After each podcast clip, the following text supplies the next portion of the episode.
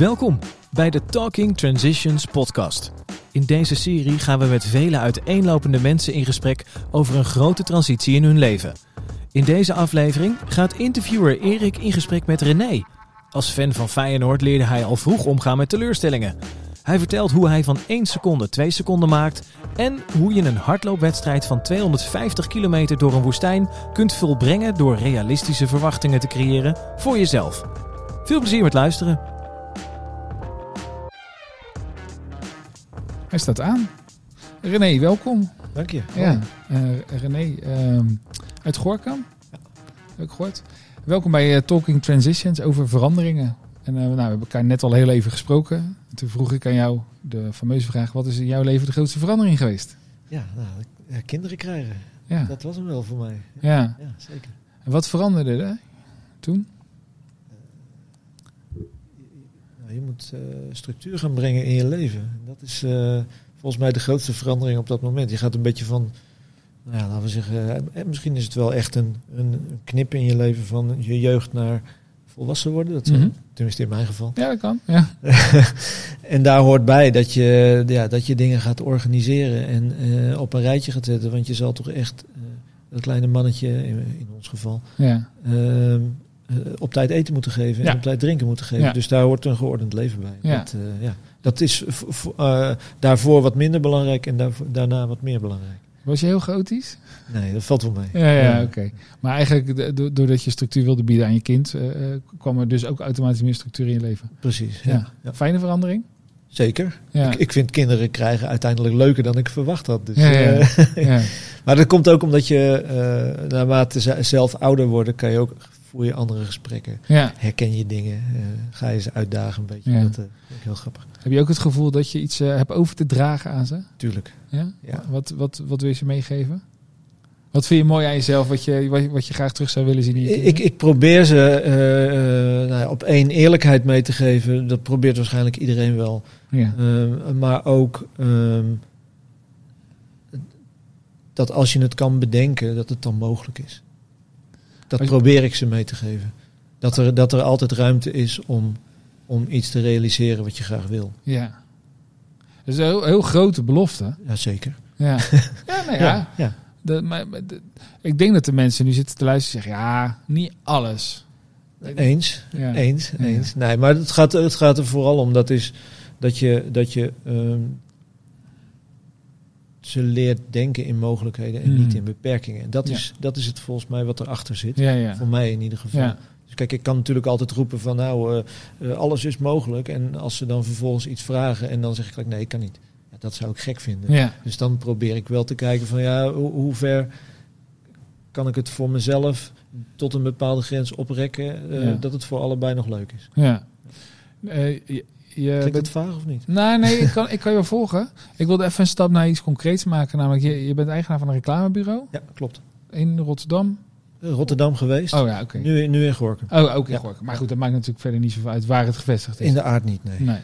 Ehm, als, je, als je zou moeten beschrijven wat, wat, wat de taak is van een reclamebureau, wat, wat is dat in jouw woorden? Want kijk, het is natuurlijk heel makkelijk reclame maken, maar Ja. wat, wat, eh, jouw business, wat doe je dan? Ik eh, maak van 1 seconde 2 seconden.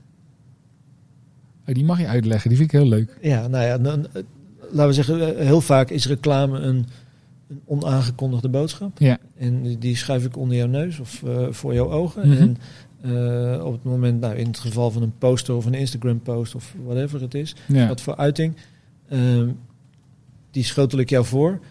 En jij kan hem ervoor kiezen om hem voorbij te laten gaan ja. Of om er naar te kijken. Nou, Ja. Het is mijn taak om hem zo aantrekkelijk mogelijk te maken, die Ja. boodschap, zodat je er twee seconden naar kijkt. En liefst nog drie seconden. Dan is mijn werk geslaagd. Ja, die zei, je vangt mijn aandacht. Precies. Leuk. En eh, nou, laten we eens even in de, in de, in de gereedschapskist kijken. Wat is een goede manier om eh, aandacht te, te vangen? Hoe bedoel je dat? Nou ja, wat, wat, wat voor soort dingen reageren mensen eh, het sterkst op? Ik, ik moet Op gelijk... ja, op dit moment video. Ja, Video en, en eh, nou ja, podcast wat we nu doen, dat is, dat is natuurlijk ook een soort van, ja, ik zal niet zeggen bewegend, maar het, Mhm. het leeft wel, het is dynamisch. ja. Dus Nee, maar- dynamische content, denk ik. ja, maar ik zat, ik zat ook nog even aan de inhoud te denken. Want wa- waar, waar reageert het menselijk brein het meeste op? Poeh, dat is een goede vraag. Want ik, ik, Als ik dat wist. per dag komen per dag komen er natuurlijk tientallen video's voorbij. Honderden misschien zelfs wel. Ja, ja, ja, poeh. Wij proberen natuurlijk altijd om een boodschap prikkelend te maken Ja. als reclamemakers. En ehm, nou ja, in het geval van voor overheden werken, is dat ja, vaak moeilijker om Ja. prikkelend te maken, omdat die wat voorzichtiger zijn. Ja, ja, ja. Ja. Dus dan, dan zou je kunnen zeggen dat als het, eh, als het wat spannender wordt, dan eh, wordt het ook prikkelender automatisch. Zeker, Dus je een beetje daar waar het oerbrein zich begeeft. zeker. Dus ja. ik gelijk, gelijk aan twee kanten. De dood en de seks. Die twee dingen. Dat, Ja. Nou ja, dus, eh, TNE, hè, dat is de oude eh, Oh ja, ja, reclamewet. ja. Dat is tieten en explosies. Oh ja. Oh, wauw. Dan ben je er. Ja, ja. Oh, wat grappig. Ja. Nou, gaan we niet doen in deze podcast. Nu, nu, nu even niet. Misschien komt die aflevering nog. Ik weet het niet. Eh, je- je, bent ook gevraagd eh, omdat je iets bijzonders doet. Eh, nou doen alle mensen bijzondere dingen. Maar jij, hebt, ehm, eh, ja, jij loopt hard en ver. Ja, En lang. hard, ver en lang. Ja. ja. Vertel eens. Eh, ja, ik heb eh, twee jaar terug, is dat, in 2019 de Marathon des Sables gelopen. Ja. Dat was de, de initiële vraag die jullie gesteld hebben, of ik daar wat over wil vertellen. Ja. En dat is eh 250 kilometer eh, door de Sahara. Ik, wacht, ik laat hem even zinken. Er zitten nu mensen die hoorden marathon en die dachten aan sport. Die hebben half geluisterd. 250 kilometer door de Sahara. Zeker. Oké. In hoeveel tijd? In, zes etappes. In zes etappes. Zes etappes. Maar dat duurde geen maand. De zes etappes zijn gemiddeld eh, tussen de 35 en de 50 eh, kilometer per dag. En er is één lange dag, dat is de vierde dag. En die is tussen de 75 en de 90. En in mijn geval was die 85. Je vertelt het heel ontspannen, maar ik weet dat marathonlopers, als ze dus 42,5 kilometer gelopen hebben, dan moeten ze drie maanden herstellen en dan mogen ze misschien weer eens een keer aan een wedstrijd meedoen. Ja, klopt. En dit, dit plak je dan allemaal achter elkaar. Ja. Wat bezielt je in godsnaam? Dat is een goede vraag. Dit, dit is een glijdende schaal, denk ik. Ja? Ja, Hoe, hoe gaat zoiets dan? ja dat, dat, het, het, eh, het bouwt op vanaf... Ik, ik ben nu eh, eh, 51. Mhm. Het bouwt zich op vanaf mijn zestiende. Ja. Eh, je eerste marathonloop. Of eerst, eerst start het met je eerste keer eh, tot eind van de straat. Dan Ja. de eerste keer 10 kilometer. Dan de eerste keer een halve marathon. Dan, word je, dan ga je een marathon lopen. Dan Ja. zegt er iemand van... Hey, eh, ik ga wat verder dan een marathon. Zeg, oh, is goed, leuk. Ik ga mee. Ik weet niet welke vrienden jij hebt, maar toen, toen ik een halve marathon liep, toen zeiden ze tegen me, je bent niet goed wijs. Ja, dat En zeggen toen ze kreeg ik last van mijn knie. Toen zei de fysio, die keek mij en die zei... Ja, sommige mensen zijn ook niet gebouwd voor lange afstanden.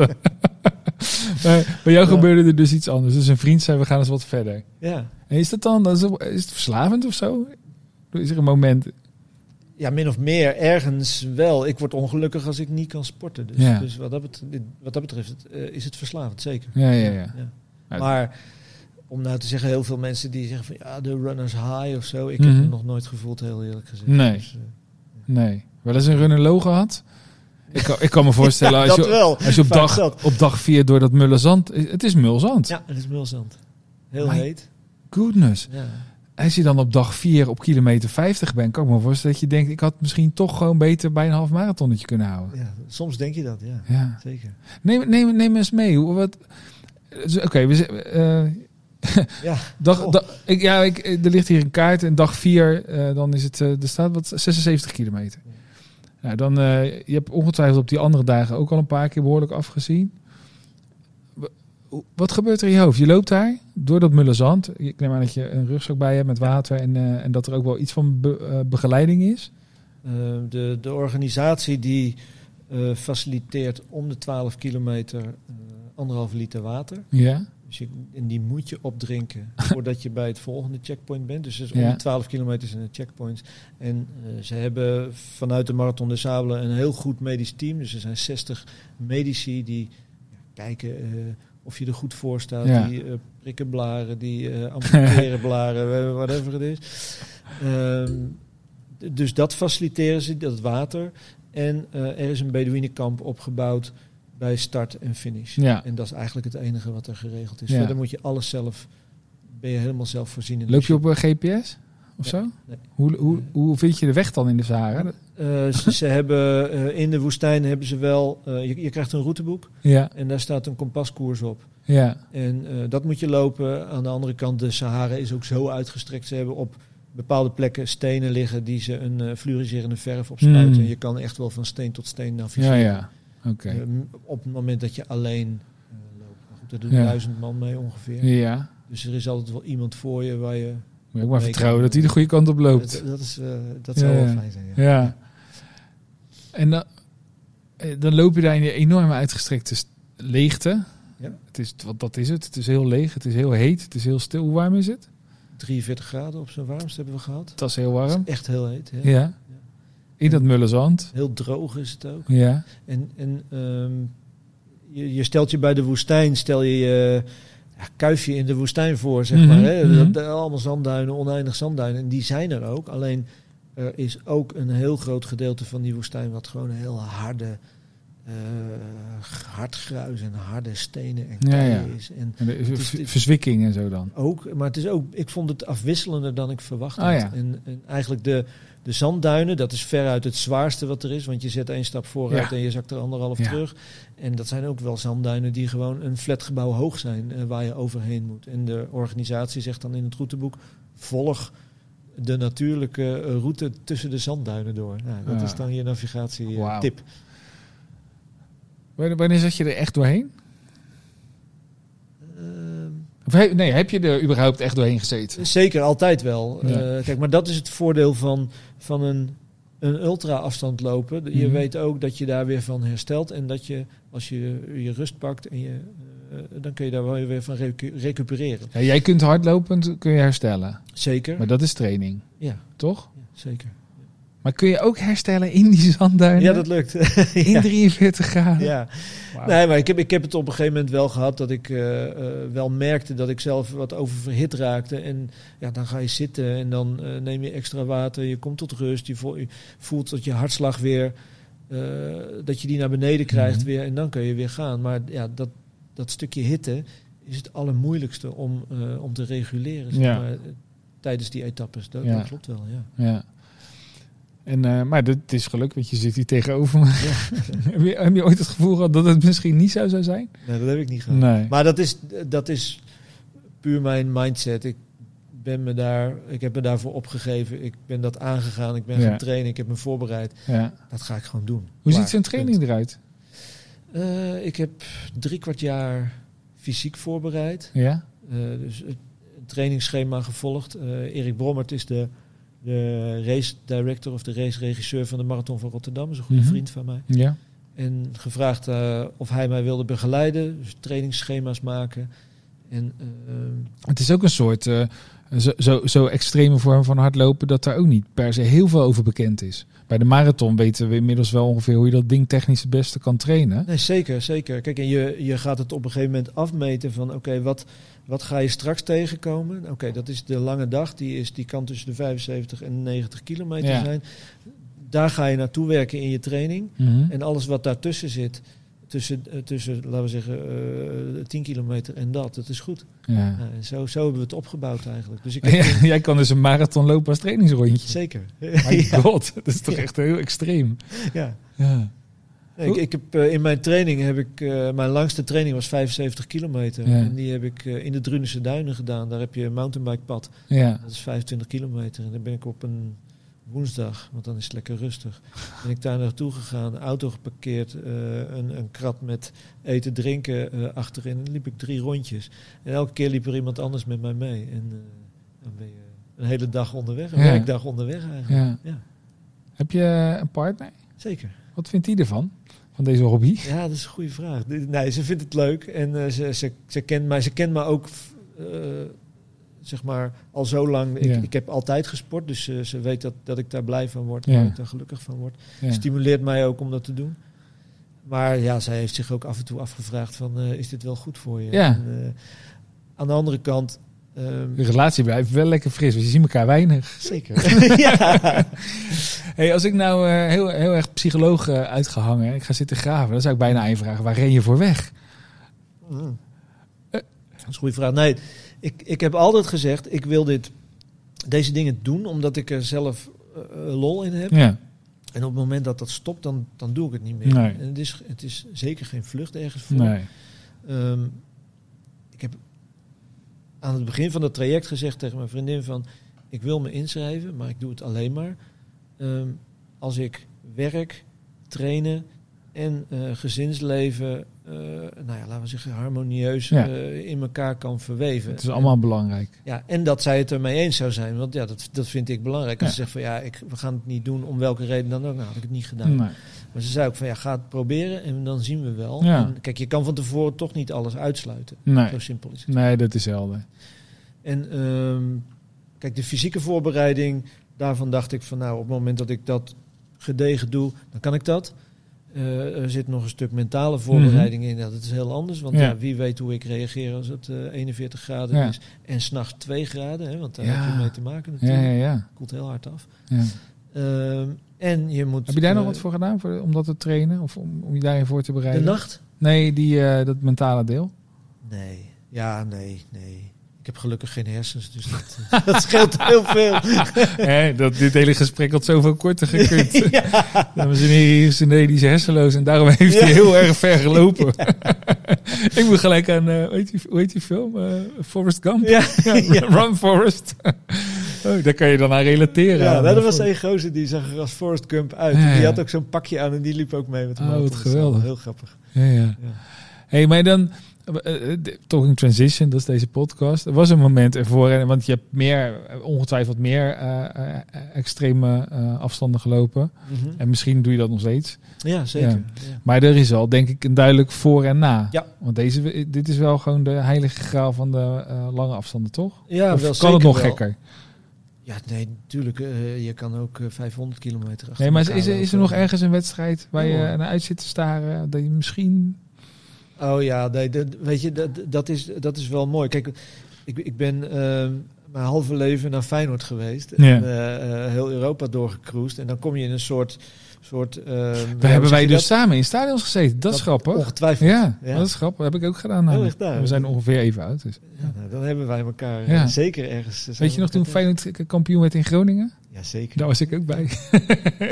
Ik weet zelfs nog de vrijbal van Van Hooijdonk Ja. eh, bij Vrijburg. Ja. eh, daar stond ik ook achter. Lekker. Maar goed, dat is, deze gloriedagen liggen lang achter ons. Nee, maar goed, wat ik wou zeggen, dan, dan kom je in een soort eh niche-wereldje terecht. Hè? Ja. En of je nou in de, bij eh Feyenoord supporters zit, of je zit bij de Open Cadet Club, Mhm. of ehm, je komt in een niche-wereld van hardlopers terecht, Ja. die lange afstanden lopen. Ja, ja. Dat maakt elkaar volgens mij niet zo gek veel. Nee. Het is meer dat je, je vindt elkaar in iets bijzonders. in iets wat je, waar je heel wat je leuk vindt en Ja. waar je blij Ja, van wordt. precies.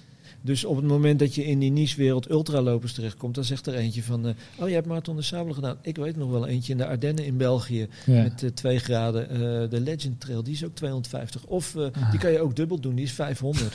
nou, en zo, Ja, zo zijn er nog heel veel plekken ter wereld waar je hart op kan halen. Ja, ik heb toen eens een keer zitten kijken dat de, in de Dead Valley. Die is ook wel pittig. Dat je echt gewoon verbrande schoenen zag. Maar dat komt bij mij, die, die komt bij mij ook wel echt. eh, Bij deze, ja, goed, je komt echt heel sane op me over. Maar Ja. ik denk, ja, wat, wat is dat joh? Waarom zou je je daaraan onderwerpen? Ja, dit, ja, dat is een goede vraag. Mijn, mijn buurman is filmmaker en Hmm. die heeft mij een jaar lang gevolgd met, eh, met zijn camera. En Ja. heeft er een documentaire van gemaakt. Ja. En constant heeft hij deze vraag gesteld. En Ja. was Staat die online trouwens, die film? Nee, nog niet. We, Oh. wij wilden hem eh, op het Gorkum Filmfestival eh, nou ja, in première laten gaan. Ja. Dat is natuurlijk nog niet doorgegaan Nee. tot nu toe. Dus, Dus we wachten komt, het goede komt moment. Nou ja, leuk, leuk. En die heeft mij die vraag constant gesteld. En ik kon hem eigenlijk nooit beantwoorden gedurende het proces. eh, Mhm. naar, naar de start van de Marathon de Zalen toe. En pas achteraf kon ik er een enigszins bevredigend antwoord op geven. Dus Nou, ja, dan wil ik hem ook wel horen. Ja, maar die moet je... Moet je Oh ja, maar- oh, ook mag zo- ah, een cliffhanger. Ja. Cliffhanger, ja, ja, oké. Nou, maar het is in ieder geval fijn dat je het zelf weet. Dan Ja, en het, het, het zit helemaal niet in een groot ding hoor. Nee, nee. Maar, maar het is meer van ja, dat is een, een keuze die je per se zelf wil maken. En dat Mhm. lijkt me gewoon heel gaaf om te doen. En ja. Het zit wel ergens ver weg. Ben, jij, ben jij iemand die, die eh, ma- makkelijk vanuit een overtuiging iets doet en het dan ook vasthoudt? Ja. Heb je veel doorzettingsvermogen? Ja. Ja. En is dat iets wat aangeboren is of is dat iets wat je kan leren? Goeie vraag. Ja. Wat denk je zelf? Is dat, is dat aangeboren? Kan dat aangeboren? Ja, ik weet het niet. Ik vind dat sowieso altijd ingewikkeld hoor. Het nature-nurture verhaal.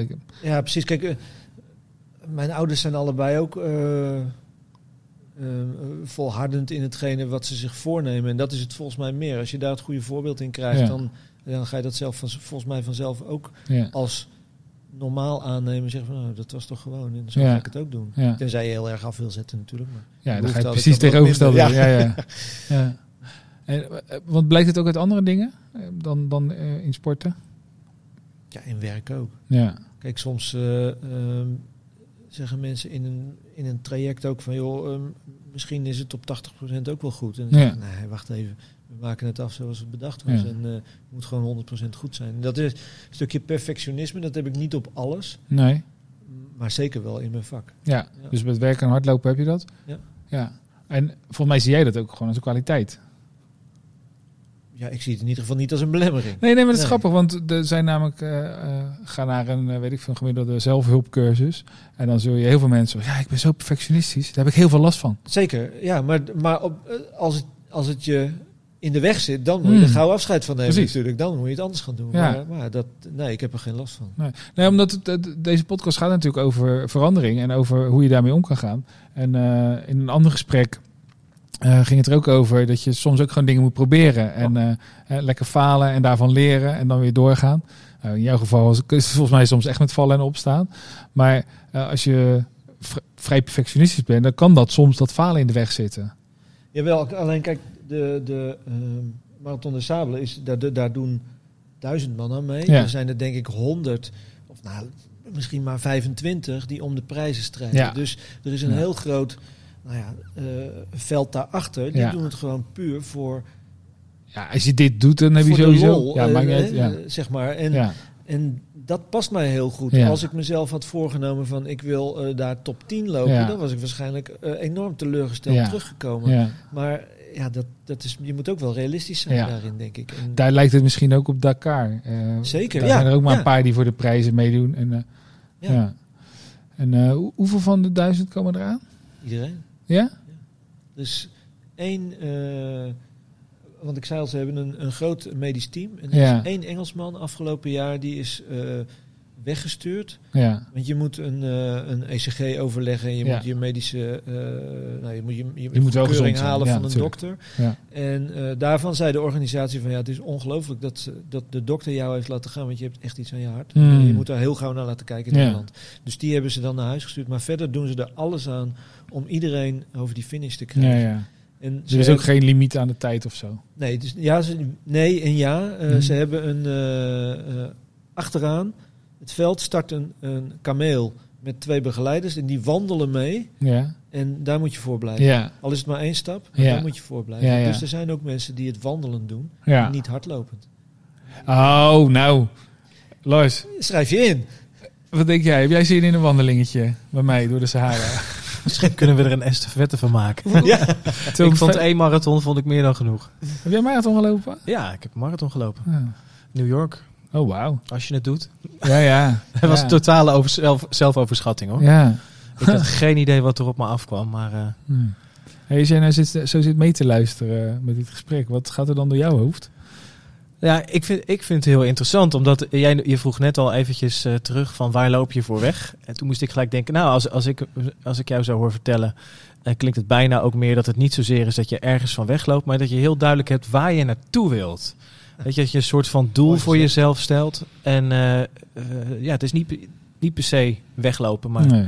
eh, toelopen. Ja. Ik vond die vond ik wel heel mooi, want die, ja, daar gaat natuurlijk ook wel een soort met van, zo zou je hem kunnen psychologiseren, Hmm. zeg maar, een soort controlebehoefte. Van als ik in ieder geval die, die koers prik, dan weet ik waar ik, waar ik uitkom. Dus ik ben daar wel benieuwd van. Als er dan, het klinkt alsof heel veel van de dingen die jij die wil doen, dat, dat die lukken, lukken dan ook. Hoe ga jij dan om met als iets, als het even niet lukt, zeg maar? Weet je dat van jezelf? Nou, dat, dat heb ik misschien wel heel erg in, in die periode eh, naar Feyenoord toegeleerd. Want dat was per definitie een... En Feyenoord-fans zijn sowieso heel goed in het omgaan met teleurstellingen. dat, dat, Ja, ja. dat, dat als, als eerste. Ja. Nee, maar ehm, wij, ik ging met, met Lars, een vriend van mij, wij gingen op de Bonnefoy eh, eh, heel Europa door. En we verzonnen onderweg een verhaal van, oké, eh, we hebben een fotocamera bij ons en jij hebt een pen bij je, we zijn journalisten. En zo kletsten we ons naar binnen. Ik had een valse perskaart. Nou, en ja, dat, dat kon toen nog, want nu is het ondenkbaar. Ja, ja, maar eh, zo kwamen wij overal binnen. En als we niet binnenkwamen, dan eh, gingen we wel weer eh, om het stadion heen lopen en kijken of er ergens een gaatje was. En of we, dus ik, ik kan wel omgaan met iets wat anders wordt in Hmm. één keer. En ja, bedoel, dat was per definitie een tijd waar nul controle was. Dus, Ja, maar ja, dat herken je misschien wel. ja, ja ik, het waren spannende tijden. ja. Ja. Goh, grappig man. Ik, eh, ja, ik, ik moet nu net denken dat ze dan de aanvoerder, dat Ajax de aanvoerder koopt. En ik dacht echt, die gaan ze gewoon op de tribune zetten. Gewoon omdat het kan. Ja, Feyenoord de beste speler kwijt en we zitten Berghuis gewoon op de tribune. ja, zou Gewoon- mooi zijn. Ja, dat gaat niet gebeuren, maar goed. Anyway. Ik vond het super leuk en onwijs interessant om eh, dit gesprek met jou te voeren. Het, eh, ik, ik merk dat ik er echt heel erg over zit na te denken. Het, het doet van alles in mijn hoofd. Ja. Gewoon omdat het, het, het, het, het klinkt zo bizar. Het is zo ver weg wat bij wat, wat normaal is. Het is nou, duizend mensen op de wereld die zoiets doen. Misschien is dat clubje, zijn het er drie of vierduizend. Maar het is een vrij exclusief eh, clubje, lijkt me. Ja.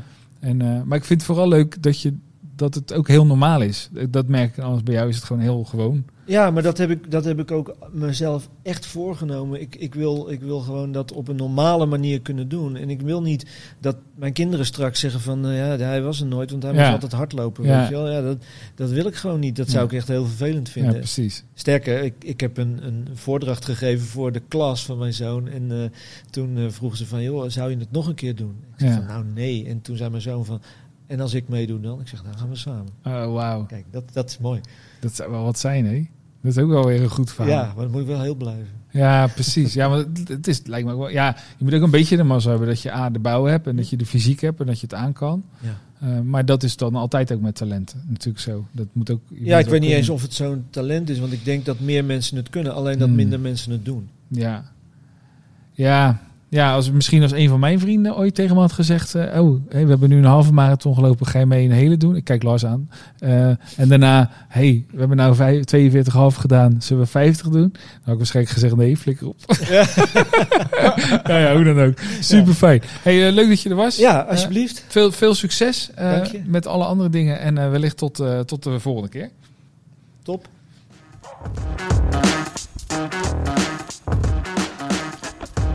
Bedankt voor het luisteren naar de Talking Transitions podcast.